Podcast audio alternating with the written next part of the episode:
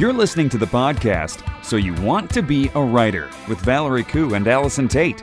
Valerie is an author, journalist, and national director of the Australian Writers Centre, which is one of the world's leading providers of online and classroom courses for people who want to get published and write with confidence. Allison Tait is a freelance writer, blogger, and author of the best selling series The Mapmaker Chronicles. She has more than 20 years professional writing experience. Each week, they explore the world of writing, publishing, and blogging to bring you news and opportunities, advice on how to succeed in the world of writing, interviews with top writers, and much more. With students enrolling from all over the world, you can find out more about the Australian Writers Centre at writercentre.com.au. Hello, everyone, and welcome to episode 45 of So You Want to Be a Writer. My name's Valerie Khoo, and I'm here with the wonderful Allison Tait. How are you, Al? Well, I'm feeling a little rusty, to be quite honest with Why? you. Like a barnacle. Um, well, I don't know. I guess four weeks off, and the only kind of talking I've been doing is shouting at my bickering children. And I'm not quite sure if I've got a sensible thought to have today. But anyway, here I am. Well, yes, if you've just joined us, then this is our first episode for 2015. We had a break over Christmas and the New Year, and it's great to be back.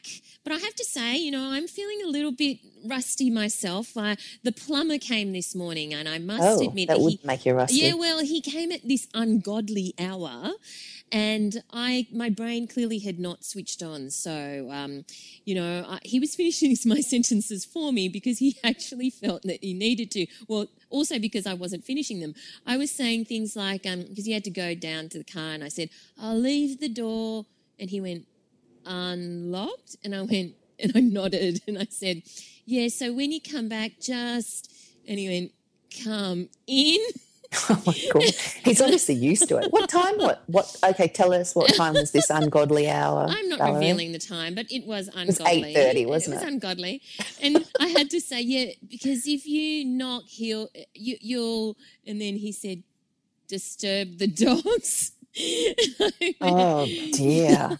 this is going to be great. I'm really looking forward to this podcast. Yeah, it's, it's just gonna going to rock along, isn't it? yeah, definitely. and I, I'm also feeling a little bit, I have to admit, a little bit self conscious because I very cleverly managed to chip the back of one of my teeth last week and I've had it in the world fixed. you do that?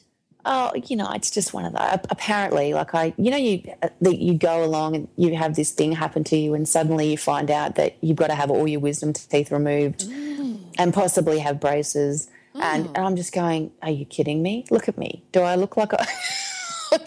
I'm not 15. Wow. Um, So we're waiting to see about that. But in the meantime, I feel like I'm talking like Alan Steele, which is a little bit, dis- bit disconcerting. I- I'm going to try and speak without actually using any words that um, contain S's today. okay, good luck with that. Yeah, not going well so far, am I? Just, anyway, just want to say that I haven't noticed it, but now that you've pointed it out, I know everyone will be listening for it. I shouldn't have said anything. Anyway, so um, what have you got for us today, Val? Let's kick this off. Well, I want to say thank you to all the people who have written to us. And we know that a lot of you have downloaded uh, the podcast over the break because, you know, podcasts are good things to listen to while you're at the beach, I guess. And um, thank you to Dan Brixey, who wrote to us. And he said, Hi, I'm only a recent devotee to Alison and Valerie's podcast, so you want to be a writer. And of course, I feel I am in that category. After listening to your interview with Bernadette Schwerdt about getting into copywriting, I thought, what a good idea. Uh, I'm doing a BA at the moment, majoring in writing and working in commercial radio. And he's working in a creative, de- the creative, a creative department. And he was saying that he went straight to the creative director and asked how he could show me how it's all done. And basically, you know, he wrote a little bit more as well. But th- you know, I, I want to say congratulations, Dan. I think this is a great proactive step in the right direction. I love that. I love Absolutely the fact love that he's had a little bit of a listen to us and thought, you know what, I'd like to have a crack at that, and gone and done something about Yes. it. So go Dan. Yes, absolutely go Dan. We want more Dans. Yes. Because absolutely, you know, this podcast is full of information, but nothing gets us more excited than hearing when you actually listen to it and take action. So, um, anyone who's interested in copywriting, of course, uh, Dan was referring to Bernadette Schwerdt, who is one of our presenters at the Australian Writers Centre, and she is kicking off our copywriting essentials course uh, in February. And people are going nuts about it at the moment. We are getting multiple phone calls every day and emails every day saying, When's this going to start? I really can't wait to enroll. Um, for, for those people who are interested, it's go to copywritingessentialscourse.com. That's copywritingessentialscourse.com. And you know, for, if you're not sure what copywriting is, it's basically best described as writing words that sell. So that might be newsletters, that might be um, uh, uh, ad, um, ads, you know, ad, advertisements in, the, in in magazines or uh, scripts for radio or anything that is kind of to promote something else. So it's very different from what we often talk about in creative writing and magazine writing and all other genres of writing. But it's it's it's one of the most highly paid parts of writing, isn't it, Al? Yes, it is, and it's um, it's also incredibly good fun. I've done a lot of copywriting over the years for various things, and I absolutely love the creative aspect of coming up with a campaign and you know working with a um, you know I've written for radio, and that's obviously quite different. But then also um, writing, working on uh, advertising campaigns, and you sit with a, a creative director or a, um, an artist, and you workshopping ideas and things like that, and coming up, trying to um, put across an entire campaign in five or six words is incredibly challenging, and it's great fun. It really is. I love it. Well, something else that's good fun is, um, and I have a link for you. It's something a little bit different, and that has only been made possible really in this, you know, device obsessed age that we live in. And um, it's called a modern storytelling platform. So this group has announced, they've said, today we announce the release of a modern story to- storytelling platform for the mobile generation. Now, it was only about t- a matter of time before this was going to happen, right? So mm. it's time for storytelling to tap into the present way we live our lives, largely on and through mobile devices. So, and they're talking through things like um, SMS and Facebook and WhatsApp and Snapchat and, you know, Vine and all that kind of stuff. So basically, their first focus will be on SMS storytelling.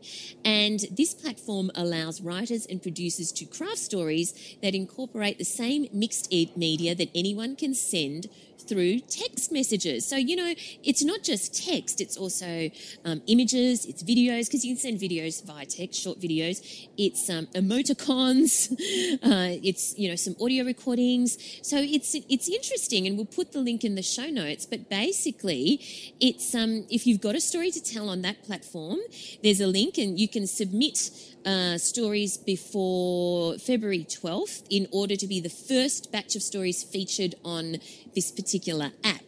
So it, it makes you start thinking about storytelling in a very different way, much more creative way, I suppose. Well, there's so many different elements you can incorporate. It's kind of multimedia.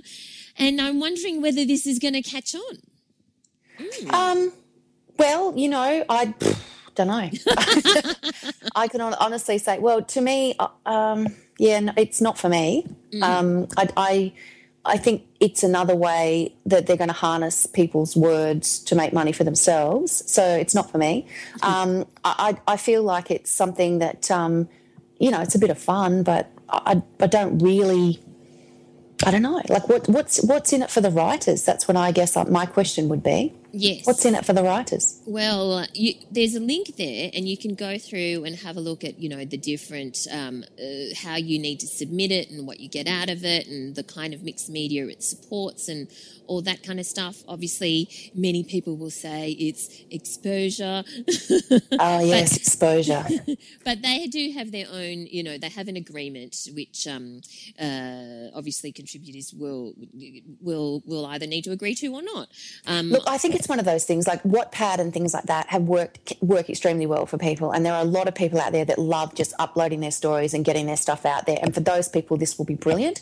Um, but uh, for someone like me who you know already has it surround is surrounded by a billion words all the time, Yeah. it's probably not something that I would do. Yeah, it'll be interesting to see whether it captures people or not because I know mm. I've downloaded quite a number of apps that are sort of storytelling apps and I've paid my $6 or whatever. And it's they're just kind of too clever for their own good in a sense because I find myself losing interest um, halfway through the story because I don't want to have to turn my phone upside down to, to read the next section. I don't want to have to swipe all these things to read um, three words when I could have read three words in one line. Uh, Your swiping finger gets gets tired. That's about. exactly. Oh, it'll be it'll be interesting. Well, I'm hoping you'll sign up for all of us and report back. I will.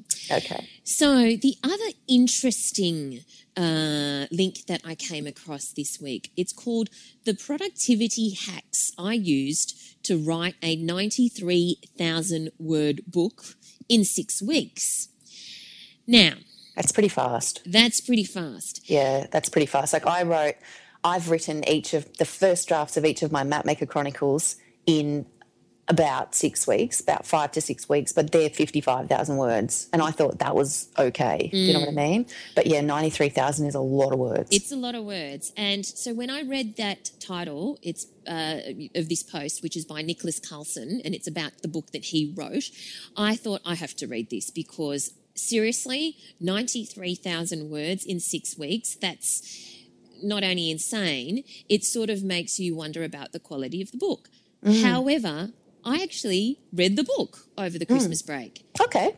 And What's the book called? it is called Marissa Mayer and the Fight to Save Yahoo.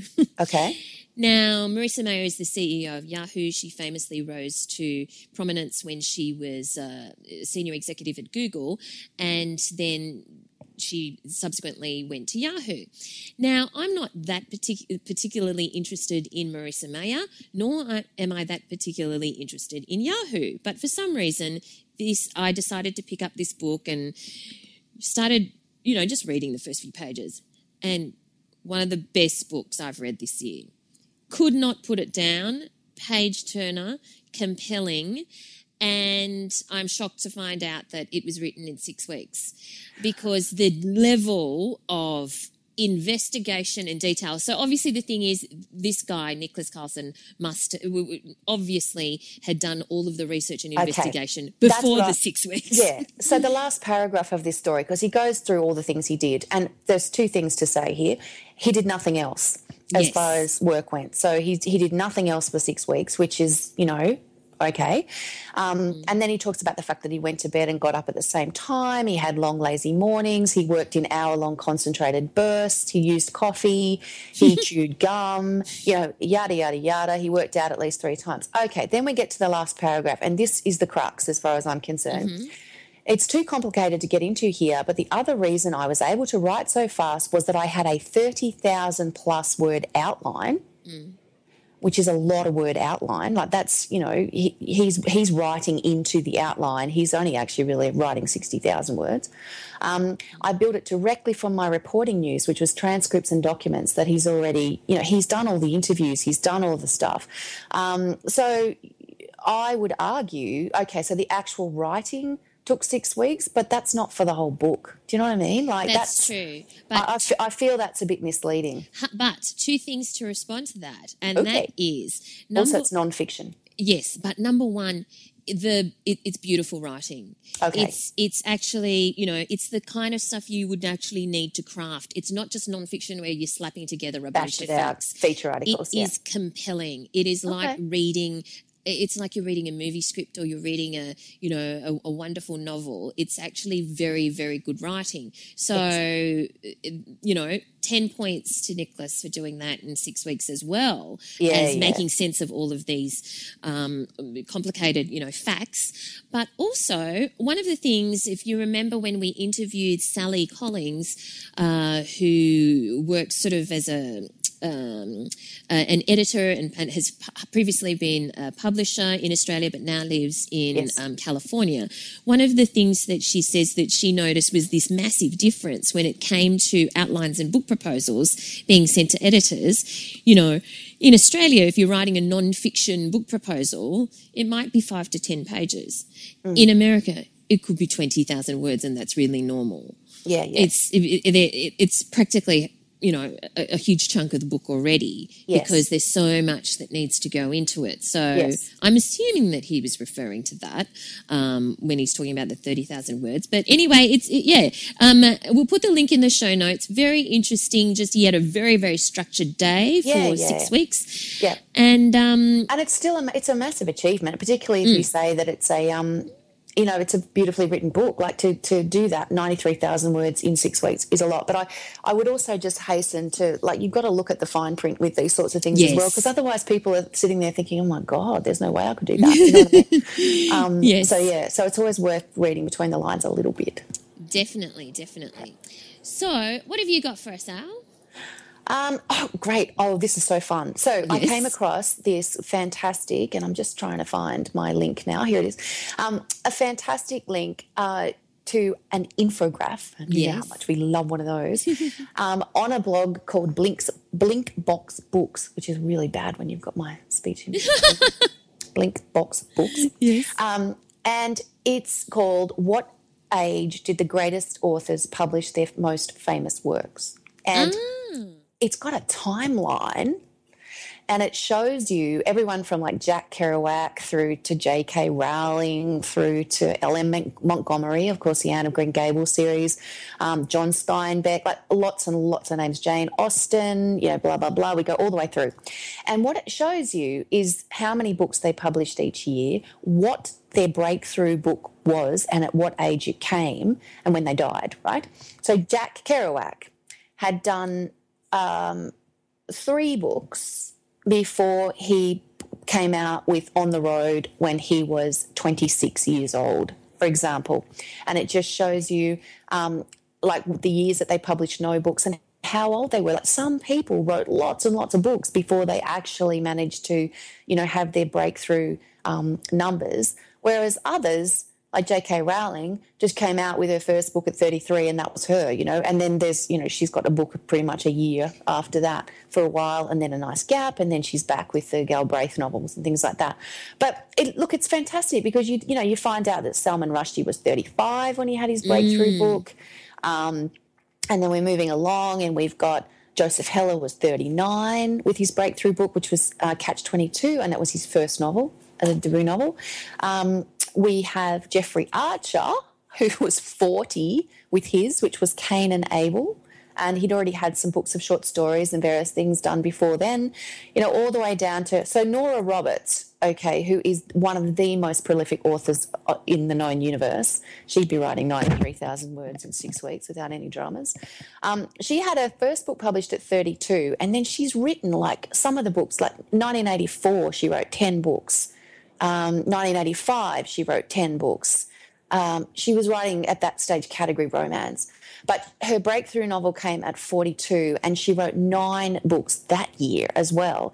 And she continues, like even now. That's insane. in 19, in 2014, she was 65, and she wrote she put out five books in 2000. She's prolific. She's unbelievably prolific. That's crazy. Um, I know, like it's really interesting. So it's definitely worth having a little look at this list and you know not losing heart because Rosamunde Pilcher.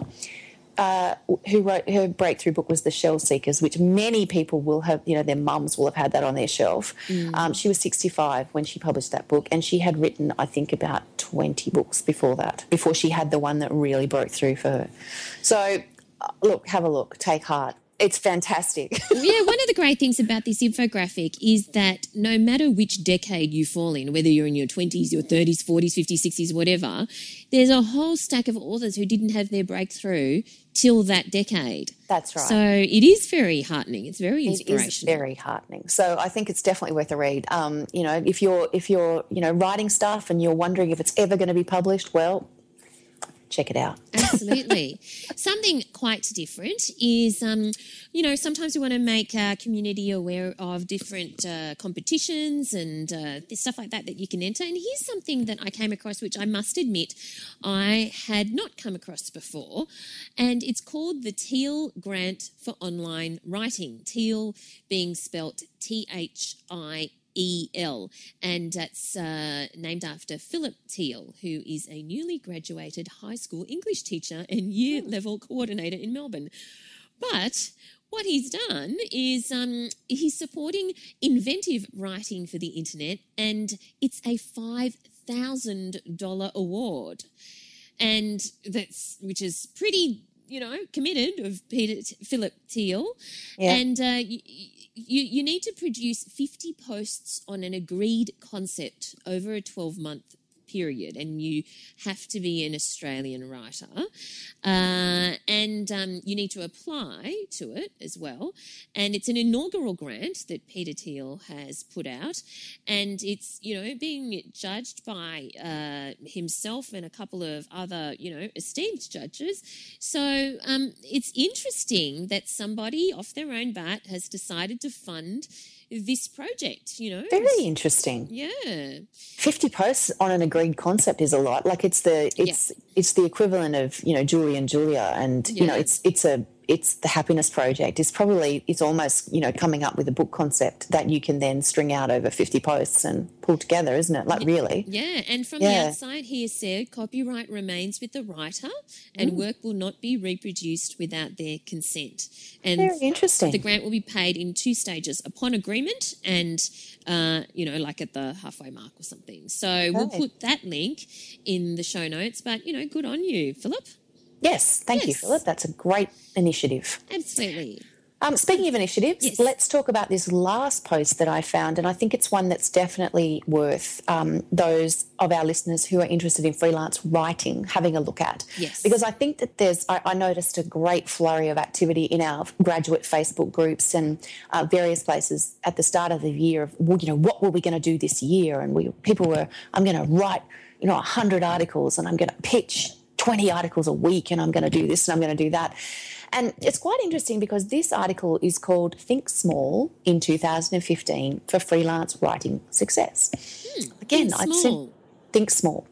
Um, so basically, it's a base. It, it starts by saying that you know a study by the University of Scranton found that only eight percent of people will follow through through on their news resolutions, which you know we know for a fact. Probably most people have fallen off the wagon already. Yes. But um, the thing is that though, you, if you make grand sweeping decisions, the minute that you falter on one small part of them, you you give up. You know, it's all over. So the suggestion here is seven bite-sized resolutions to get you started. If you make small changes, they can have a big impact, and that's the theory. So she goes through um, the person who's put this post together, who is a self-proclaimed word nerd called Alison Van Nest, and it's on the About Freelance Writing website. Um, and she talks she talks about sort of different ideas that have been put through from different writers. Um, so Eric Nelson of How to Think Like Your Agent wants you to give Twitter a chance. Join Twitter and tweet at least three times a day. Now, people who are freelancers probably think, why do I need to do that? Well, the fact of the matter is that Twitter can be a fantastic place for freelancers to network with each other Yeah. With um, to have a look at what editors are actually talking about on their on their accounts to see what kinds of articles their publications of choice are actually because you know they tweet them all the time. You get to see what's around, um, and to basically you know to not so much to pitch i mean don't pitch ideas to editors via twitter but use it to collate information and to think about things. And also what i find twitter really useful for is you, you can see what the issues of the day are straight away on Twitter. You can see what people are talking about, Yes. and you can use that kind of stuff to jump off ideas for articles for yourself. And the other thing to think about is that more and more, if you want to write for online publications, they are looking for social media followings. So it's definitely worth, you know, building yourself a bit of a profile. So that's one idea. Um, the other, um, so there's other things in there It's just about you know keep making you know looking after your own business. So you know keeping an eye doing your accounting regularly paying your taxes as you go as opposed to these horrible bills that you get at the end of the year that kind of stuff. Um, they suggest uh, setting aside an hour each morning to write just to get you know the ideas flowing. Write write anything. It doesn't have to be working on an article that you're doing but just write things. Get yourself into the flow. Blogs are great for that I have to say, I really, I, I honestly, I know that they're time consuming, but they are fantastic for just getting that writing work flowing all the time. Do you do that? Do you write in the morning or write every day, just not necessarily an article, but just whatever? I write something every day. Mm. I do. I'm always working on something every day, and it's not necessarily an article that's due that day. But I, I like I used to blog every single day, Mm. and I don't do that as much anymore because I'm working on more books these days, and I, I do need more time. So the thousand words that I used to put in a blog every day, I now put into maybe an, a, a new idea for a novel or working on a on, on a Mapmaker Chronicles book or something along those lines. But yeah, I do write something every day and I think it's a good habit to get into because I and blogging helps you with that habit. Yeah. It's- is one thing. But anyway, there's seven ideas here. They're all small things. They could all make a difference to your freelance writing, and I think it's worth having a look at them just to give it, you know, just to, as I said, small steps are so much easier than big ones. Yeah, maybe tweet us if you're listening and what you've decided is your micro resolution for the year or macro, completely up to you. Yeah, or, and you know what? Connect with us on Twitter because we hmm. are often tweeting links. We are often tweeting things. We we we tweet to people that you might be interested in talking to. So hmm. I'm Al Tait, A L T A I T. Valerie is Valerie Khoo. Find us on Twitter and you know talk to us. We love people talking to us. Absolutely. do.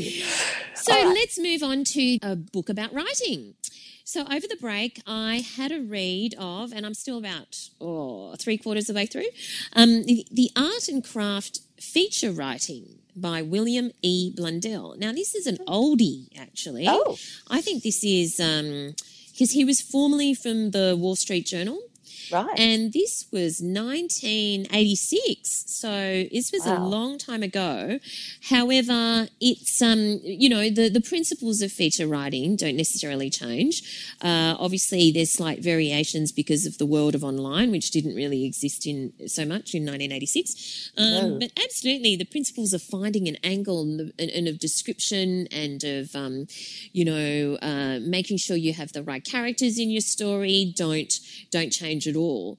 And I was intrigued with this book because at first I thought, oh, it's old. Is it going? You know, you know, is it going to be that relevant?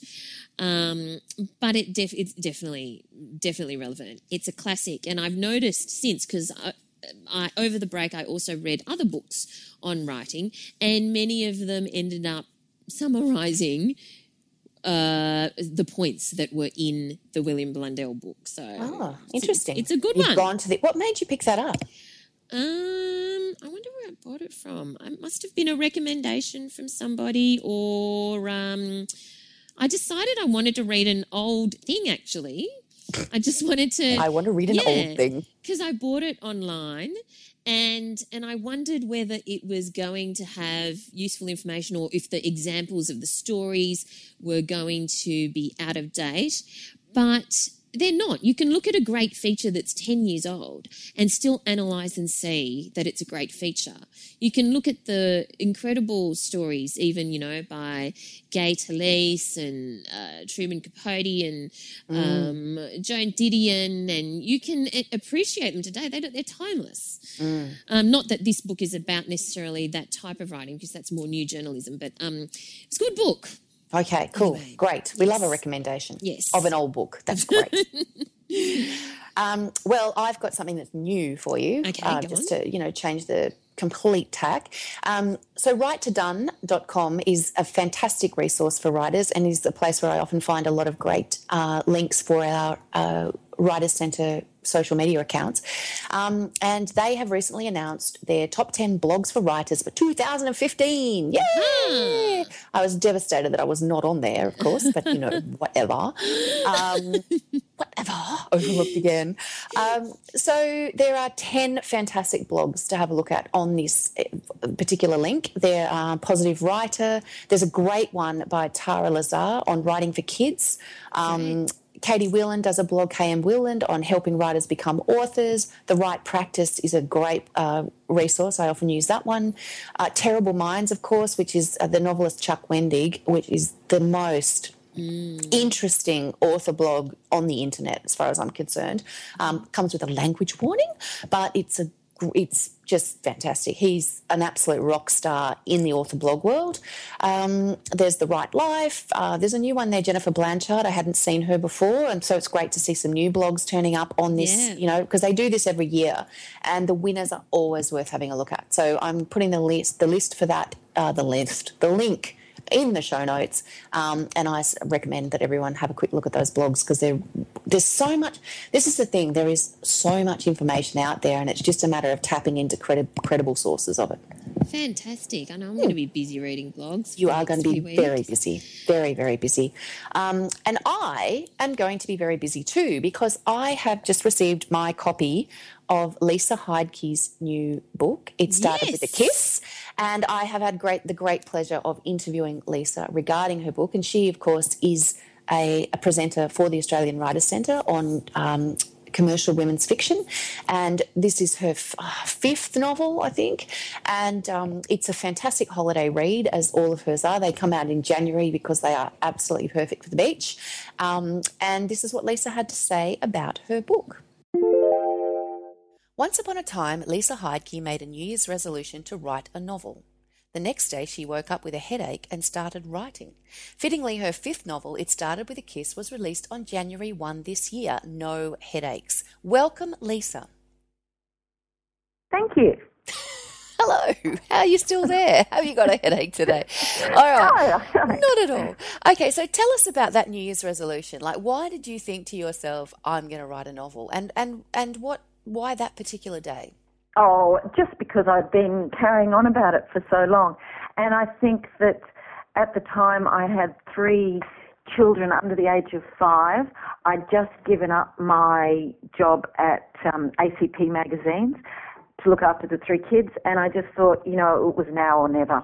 And okay. plus, I'd bleated about it for so long. So you'd been working um, as a as a journalist at ACP magazines. Yes. In in what area? I worked uh, for practical parenting and also bride to be. So okay. it would be like uh, writing about mastitis in the morning and, you know, sexy lingerie in the afternoon. Well, that just would have been setting you up perfectly for your for your future as a as a novelist. But how did you go from that sort of headache of, of January 1? What year was mm-hmm. that? Uh, that was two, uh, so New Year's Eve 2001. Okay. 2001. So you woke up January 1, 2002 or January no, no, 1, no, 2001. 2001. Okay. Um, how did you go from that headache on, on January 1 to being a published author? Like, how long did that take and what was the process? Okay. Uh, the process was long and difficult and needed a lot of determination and, and um, faith in myself. My I started writing fiction in 2001 and got the contract with Allen and Unwin for my first book in August 2007. Okay, and that first contract was actually not for your first the first book you ever wrote, was it? It wasn't for the first novel that you had ever actually completed. No, it wasn't. That novel is languishing in a cupboard, and actually, Al, every um, January 1st, I try to take it out of the cupboard and reread it but I, I still can't get past the first five pages. That's fantastic. So you haven't rewritten it and then sent it out, and no. it's not out there in the world. No, no, and it's about a, uh, it's about sixty thousand words, and I just I keep thinking to myself, I'm sure there's a few paragraphs in there I can use. Surely there's five hundred words of that sixty thousand that is usable. Okay, so how many did you actually write before you got that first contract? I, excluding the first manuscript, uh, because that was a um, uh, written in third person. And, and, anyway, uh, what I decided I needed to do was write like I speak, which okay. was very conversational and first person. So by the time I got the contract with Allen and Unwin, I had three manuscripts that were about 80% done. Wow. Okay. So, so where, how did you get to that point? Like, had you been doing competitions? Had you had you just been sitting at home by yourself, staring at your computer? How did you go? How did you get to the point of having Absolutely. three that were ready to go? Basically, for the, for the first couple of years, it was just me staring out the window and staring at the computer, and um, you know, just the cat and myself writing when the kids were sleeping. And I, what happened was I would get to a point where I'd finish the first draft, say of um, Claudia's Big Break, and send it out to a publisher. Wait, while I was waiting the three months for it to come back, for it to be rejected and come back to me, I started on another one, which turned out to be what Kate did next. and then I started working on a third one, Lucy Springer Gets Even. So I was juggling three because I would have nothing to do in between the time when I sent out one manuscript waiting to get to be rejected, so I would start a new one. Okay, so they essentially the first three books came out in the reverse order of how you wrote them. Is that right? Yes, Okay. absolutely. And I'm really interested in this thing because you know how how I feel about this. I'm very interested in this fact that you would send them off and then you would rather than sort of sit around climbing the walls and opening your email 50,000 times and Mm-hmm. all of that sort of stuff, you started on the next book. Now I call that productive waiting and I'm actually considering writing an entire ebook on the subject. Wow, I thi- okay. well, no, not really. I just think it's so important. I think that so often um, authors get so hung up on one manuscript and, and they waste so much time waiting and waiting and waiting for something to happen. Whereas you've got on with it so that at the time that your break did happen, you had three novels ready to go. So, ab- how important is that, do you think? Oh, it's essential. And as uh, Stephen King says, once you've finished that that um, that novel, that manuscript, and you've sent it off, forget about it. Just you have to just close your mind to it and start on the next project the next day. Now, I didn't do that. I, I probably, you know, fussed around for a little bit, but it was certainly that attitude of okay, onward and upward. What's the next project? Okay. So, is that how you've managed? Because you've been pretty much doing a book a year ever since that first contract. So, is that how you've managed it? You had three ready to go to start with? Yes, absolutely. That's absolutely how I managed it. Uh, Have you have you had to because you've now got five? So in the last couple of years, have you been writing a book a year still? Is that how it's been working for you? Oh, look, in an ideal world, I'd like to say yes, Yeah.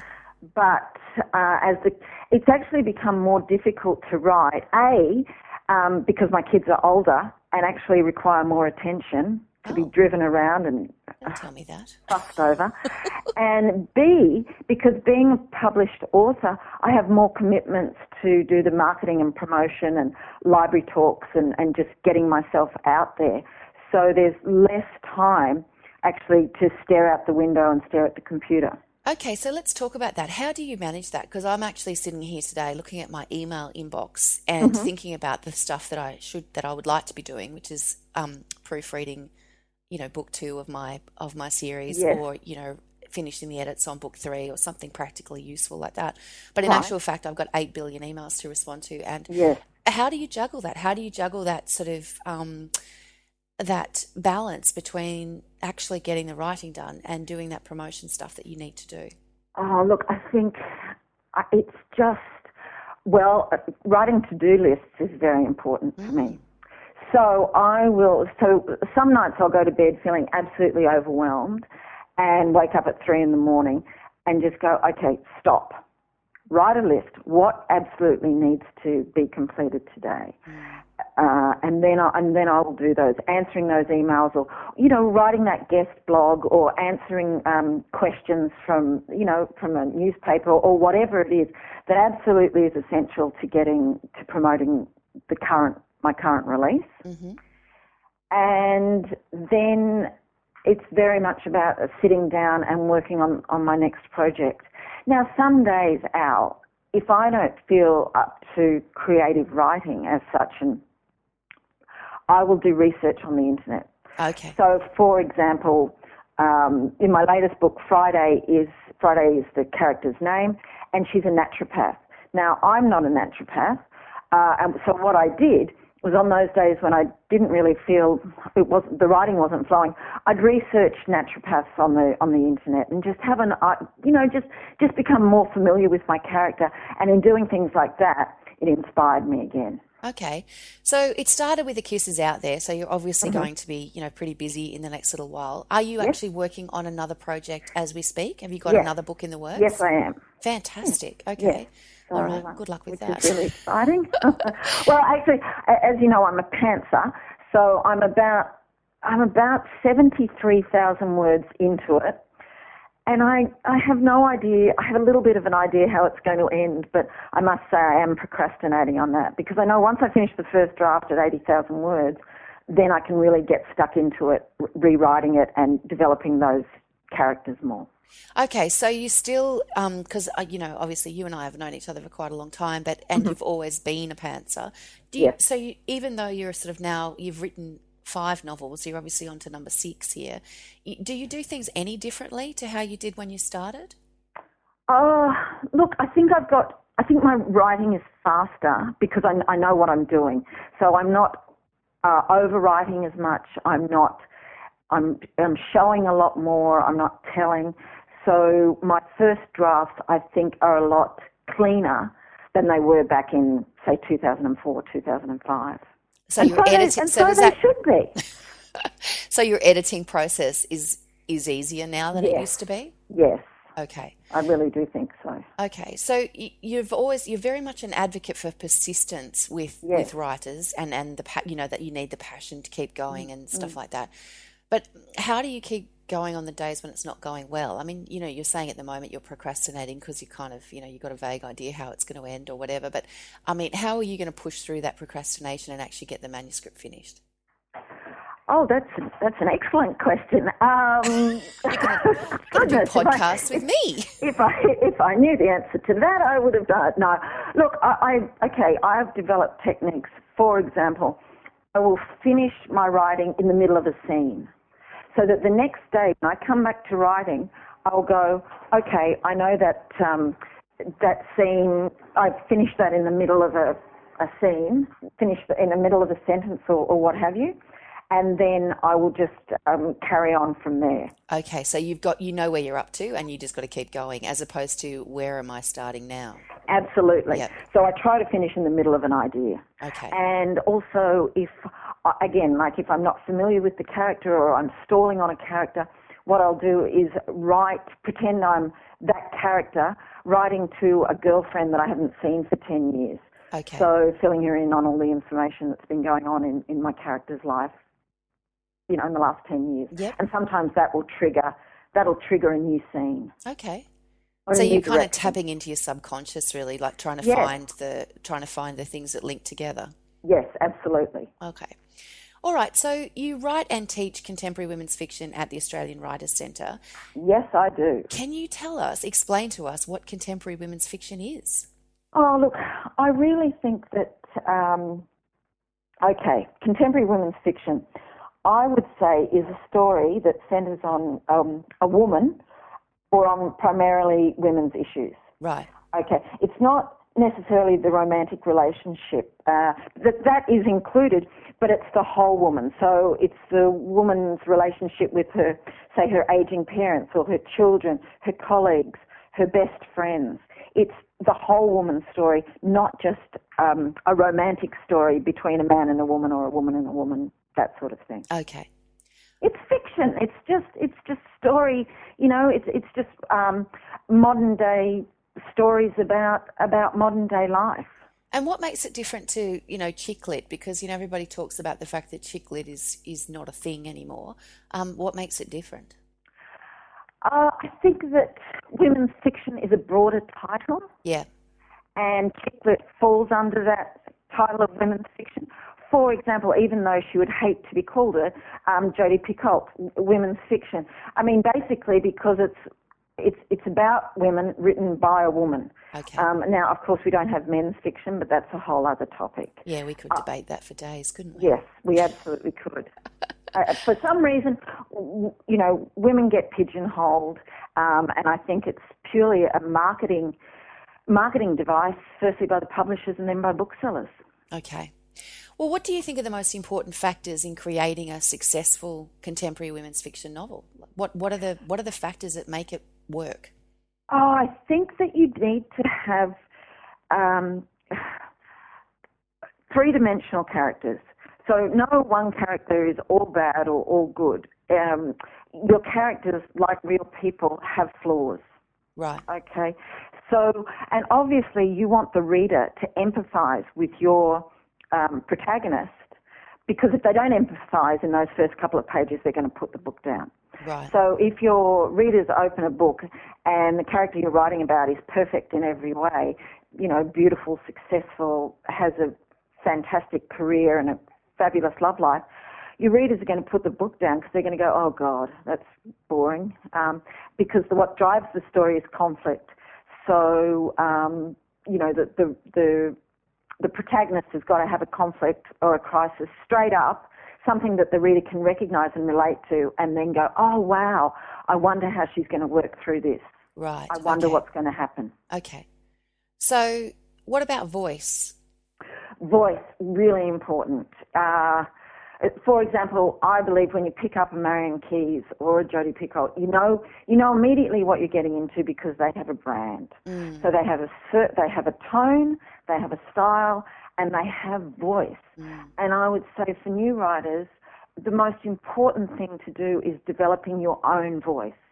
Okay, so we've already had Stephen King, we've already had Jane Austen, Marian Keyes. So it's not about copying them or recreating you know, Emily Bronte. It's about finding, you know, your new, a new voice, a new and um, exciting voice that will be your own. And uh, do you have any thoughts on how people can tap into that? Because I know that a lot of people, um, it is actually quite difficult to to write as Absolutely. yourself. I and I understand that. Uh, so a lot of it comes down to well, firstly, practice practice, practice, practice, because you might think you're not good at writing dialogue or not good at writing sex scenes. But until you actually do that, how do you know? So it's very much practice and finding out what you like. You might think, no, no, no, I don't want to write in first person because it's too scary. But until you practice with all your points of view, how do you know? Right. So I definitely think there's practice and there's there has to be at a certain point a trust that okay, this is this is the way I write, and I've just got to let my writing flow and see where it leads. Okay. Um, and, and that, of course, then it becomes determination, persistence, and just bums on seats, basically. Getting on with it. Yes. What surprised you most about being a published author? Well, maybe that I wasn't rich and famous. Overnight? What do you mean? Are you telling me that's not But I- true? but I didn't jump the queue at Target, that people didn't recognise me in, in Myer, and that I couldn't just go, Hi, my name's Lisa Heidke. Um, Did that really no, surprise you? Did you really No, expect of course that? it didn't. um, what surprised me? Um, I'll tell you truthfully what surprised me was A, the excitement when I walked into a bookshop and saw my book on shelf. That was exciting. Yeah. And, and yes, I, I guess that didn't surprise me. What surprised me was the absolute anticlimax the next day or the next week when I walked back into that same bookshop and the books were still there. Now, yes, they could have sold out and been replenished, as family and friends would tell me, but there was that certain anticlimax of, oh, the books are still there, no one's buying them, I'm a failure. So all that self-doubt that you've been trying to push down during your writing process absolutely comes back when you're published because Okay. then you're subjected to reviews and um, and online reviews and and, and you know those, those critics can be very harsh. So it never really goes away, the, the self doubt. Like even getting yourself over the line No, is not enough. Uh, look, for me, it doesn't. Probably, I don't think Stephen King worries about that kind of thing. Um, but I would say most authors have incredible self doubt once once their book's released. Okay. So what are your thoughts on the author platform? Let's talk about that because you know it's a it's a big um, a big part I think of what publishers expect from authors They these absolutely days. do. Yeah. So Yes, what do. you, what do you, what are your thoughts on that? Where do you focus your efforts when it Oh, comes look, to that? I I have a website and uh, which has just been um, completely updated for the release of um, it started with Kiss. I have a sporadic blog. And how I've come to terms with that, because I know I have to keep blogging, is that I'll invite guest authors on or guest editors to to be a part of that, and then I'll promote that blog and my website through Facebook and Twitter. Yeah. I So you, very- you're you're getting help with you, like in the sense that, like, because blogs are hungry and trying to maintain, you know, the constant content as well as doing all the other Yes. things that you do. So Yes. you're you're taking more of a team approach and getting some help. yes, I am. Yeah, which is great. I think it's And- great. And uh, and most authors, well, all authors I know uh, are reciprocal. They will say, "Oh, fantastic! You've got a new book coming out. Why don't you come on my blog?" Yeah. so, so I find that works. And uh, Twitter, I'm getting more into now. Uh, but I but I like Facebook because I can come back and forth, and it's more a, a time thing with me. Yeah, yeah. You get a you get a, a conversation that lasts longer on Facebook, Yes. I think. Yes. And you, as you say, you can dip in and out of it, which makes it um, Absolutely. can be, can make that easier to maintain. All right, so um, then let's finish up with your top three tips for writers because that's how we like to finish up. Oh gosh. Um, Come on, pull them out. commitment. Okay, the desire, the burning desire to write. Okay, and regardless of whether you'll get um, published in print form or not, discipline. Having the discipline to sit down and go, okay, I'm turning off all those things like Facebook and Twitter, and I'm going to focus on my writing for the next two hours or whatever time you have. And also, Allison, being yourself writing because you love to, to write, and also I think writing the kind of um, novels or short stories that you want to read. Okay. So, yeah. So be Write yourself. what you like to read. Write what you like to read. Be yourself. Have the discipline, and then have the commitment to see the project through to the end. Okay, well, those are all extremely good tips, and you've given me four for the price of three, which is a Oh, massive okay. bonus. So, thank you so much for your you. time today, Lisa. Good luck with your Oh, fifth thank novel. you. It Thanks, started with a kiss, which is available in all good bookstores as we speak, and is a fantastic holiday read for those who are looking for a bit of January fun. And um, you can visit Lisa at lisaheidke.com. And where will we find you on Facebook? Lisa Heidke dash author. Fantastic. All right, I'll put all those links in the show notes. And um, thanks again, Lisa. Okay, thanks, Al. Nice talking to you. Isn't Lisa awesome? Oh, she's so warm and funny, and her books are just like that. Yeah, warm and funny. absolutely. And I think they're great. So, and I believe we have uh, a book to give away. Is that correct? Absolutely. We have a copy of Lisa's book to give away. And uh, the easiest way for you to do that, all the details are in the Australian Writers Centre newsletter. So just um, sign up if you're not already uh, on the list. And you just need to go to writerscentre.com.au slash news. So writerscentre.com.au slash news. Sign up to the newsletter and you will get information about this giveaway, this competition, but also any other giveaway that uh, that we have in the future. So Fantastic. yes. I love the newsletter. Yes. now my app pick for the week is a little something a little bit different. It is not actually about writing, but I think it's very useful to writers. Because as you know, writing is a very sedentary process. And sometimes I sit on my ass all day and Are we going to get a bleep from from iTunes because you said ass? no. Okay. All right. Um, and I'm typing, typing, typing, and I, you know, it's just got to get a bit more movement happening. Now, while I may go for a walk um, every so often, often I'm just sort of like, that means getting dressed and putting your shoes on and all of those sorts of difficult things.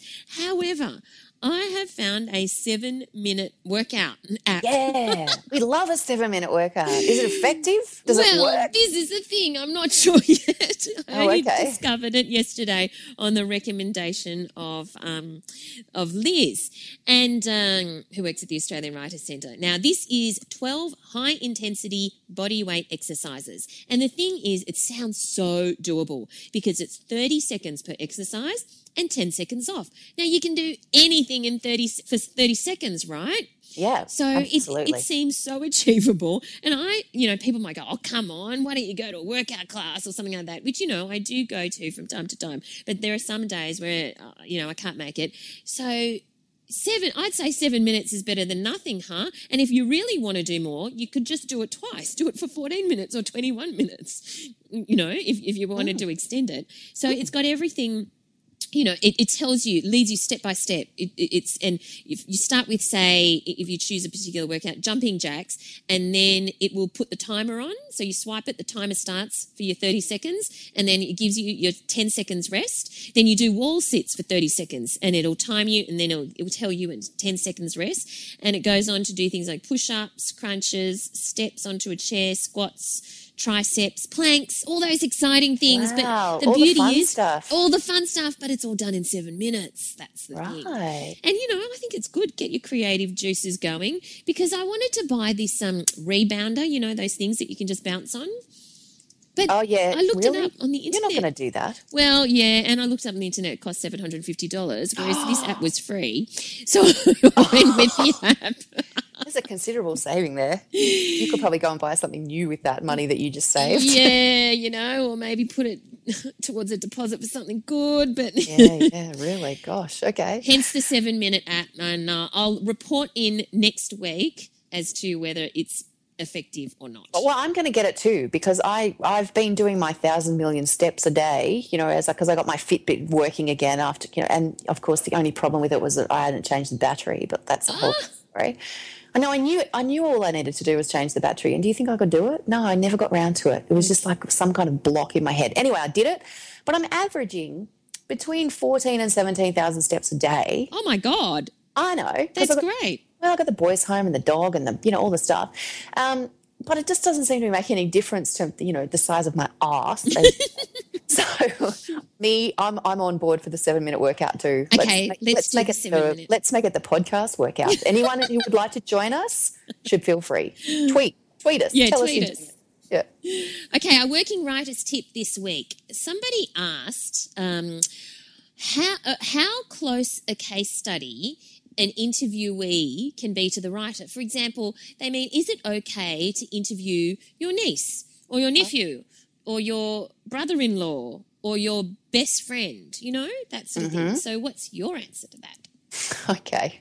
So there's two parts to this. Yes. One part of this is do you actually want to interview this person? Because they might have a great story, but how are they going to react when your version of that great story, because it is going to be your version, because you are going to choose which quotes to use and you are going to put the angle on it. Mm. So when your version of this story appears in print, which it has to be said gives everybody's words a lot more weight and takes all the intonation out of them. So they look different and they somehow, you know, the, the meaning can change without you even intending it to. Mm. Do you actually want to do this to with your best friend or whatever, or someone close to you who may never want to speak to you again? That's my first part. Uh, and I really honestly would say to you, think really, really hard about this because it's really important. It is actually really important, particularly with case studies. You know, you just want to be really sure that that you're going that the story is going to be because you've got to remember too that what it looks like when you send it in may be slightly different to what it looks like when it appears in the paper or wherever because of the edit and the the way that the the edit edits change everything or they can. So that's very important. That's my first bit. And then the second part, I guess, would be um, it depends on the story. Um, you know, Yes. it's it's um, and also I would just clear it with an editor. Absolutely. Yes. Yeah, okay. And what would you say to that? I Have would got further? say, well, definitely. The bottom line is is that as long as the editor knows, then the editor can make a judgment as to whether it's okay. So Mm-hmm. I agree with you. Do you really want to interview them? Are the or are they really the only person in the world who who can illustrate your particular point? But I think also because I've written a lot of um, business type stories, it depends on what the story's about. So, for example, if you want to interview your cousin about being diabetic and it's just comments about, you know, how she manages her diabetes, then she has nothing to gain financially from the publicity of the story. But if you're interviewing the your cousin and it's all about, you know, this new CrossFit phase and they actually own a CrossFit gym, then potentially there's a conflict of interest there and you should think about interviewing somebody else or at least tell the editor of, of the relationship so that the, the editor can make a decision as to whether there is a conflict of interest or not. Absolutely. Like I, it's, I personally try to get case studies as far away from me as possible. Really. Just me- easier. Well, it is, and then it just allows a it allows a level of objectivity for your story Mm. that it's very very hard to get if you're very close to the person you're actually interviewing. Yeah. Okay. Yep. Okay. So. Glad, glad we discussed that. Absolutely.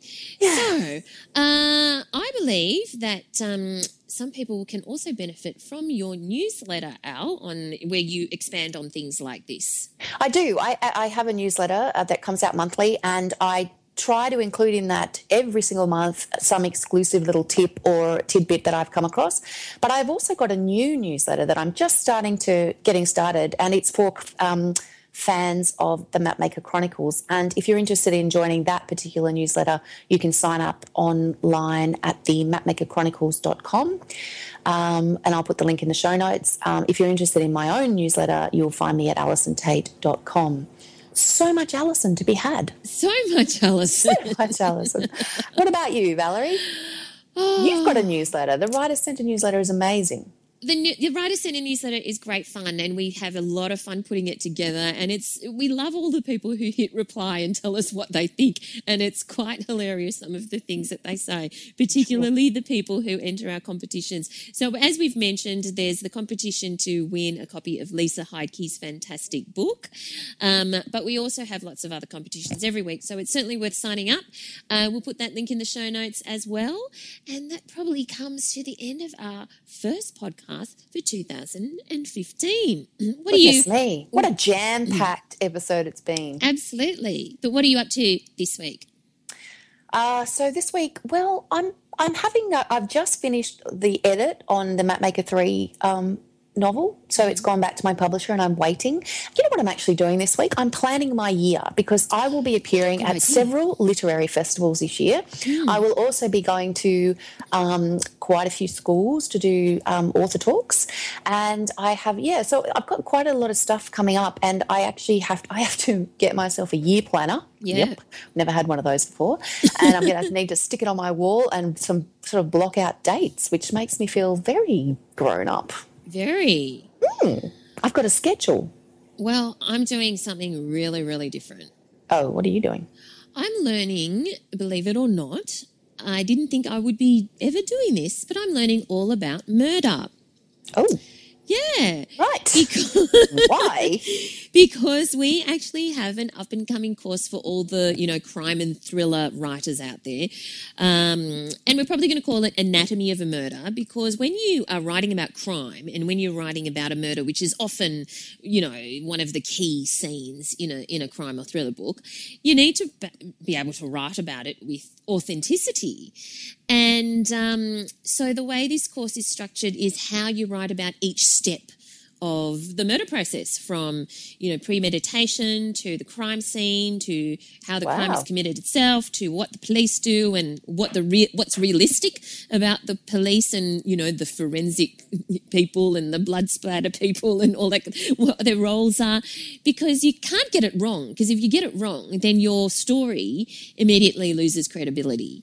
So i'm learning more about murder than i thought possible. possible. I have to say that just on that note, and given that we've got a bit of a Twitter theme going this uh, this week, I follow an author on Twitter called Fiona Quinn, mm-hmm. and her handle is Fiona Quinn Books, and she's a suspense writer, mm. and she tweets constantly information about things like escaping handcuffs, information for writers, how to write a fight scene, uh, duct tape 101 for yeah. writers, you know, what to do with it. Um, just so uh, post traumatic stress in your character, how to get your villain to confess. Honestly, it's one of the most interesting tweet streams available. If you're interested in writing that kind of work, definitely have a look at her Twitter stream. Yeah, it's, it's fantastic. It's quite bizarre. And I must add that I'm not the one who's creating this course. I'm reviewing this course. It's being written because, you know, I don't know what you do with duct tape. Um, it's being written by Candice Fox, and she. Oh, she writes. Um, yeah, she's great. Yeah, she won the Ned Kelly uh, for crime last year for her book Hades, and her new book, which is just out, is uh, called Eden, and um, there's a lot, a lot of exciting things in store, which I can't quite um, reveal yet until, unless until Candice gives the go ahead about what's That's going me. on with all of her writing. Um, But she is, you know, like Fiona, I assume, immersed in that world and um, having conversations with her. I, you know, I end up with my mind boggled. I have to say. Mm. Excellent. So, yes. I love a boggled mind. On so, that note, we yes. should probably say goodbye now that, that we've note, boggled. Thank you for listening, everybody. We uh, hope you enjoy that first episode for the year. Happy New Year to everyone. And we will talk to you next week. We will. Bye.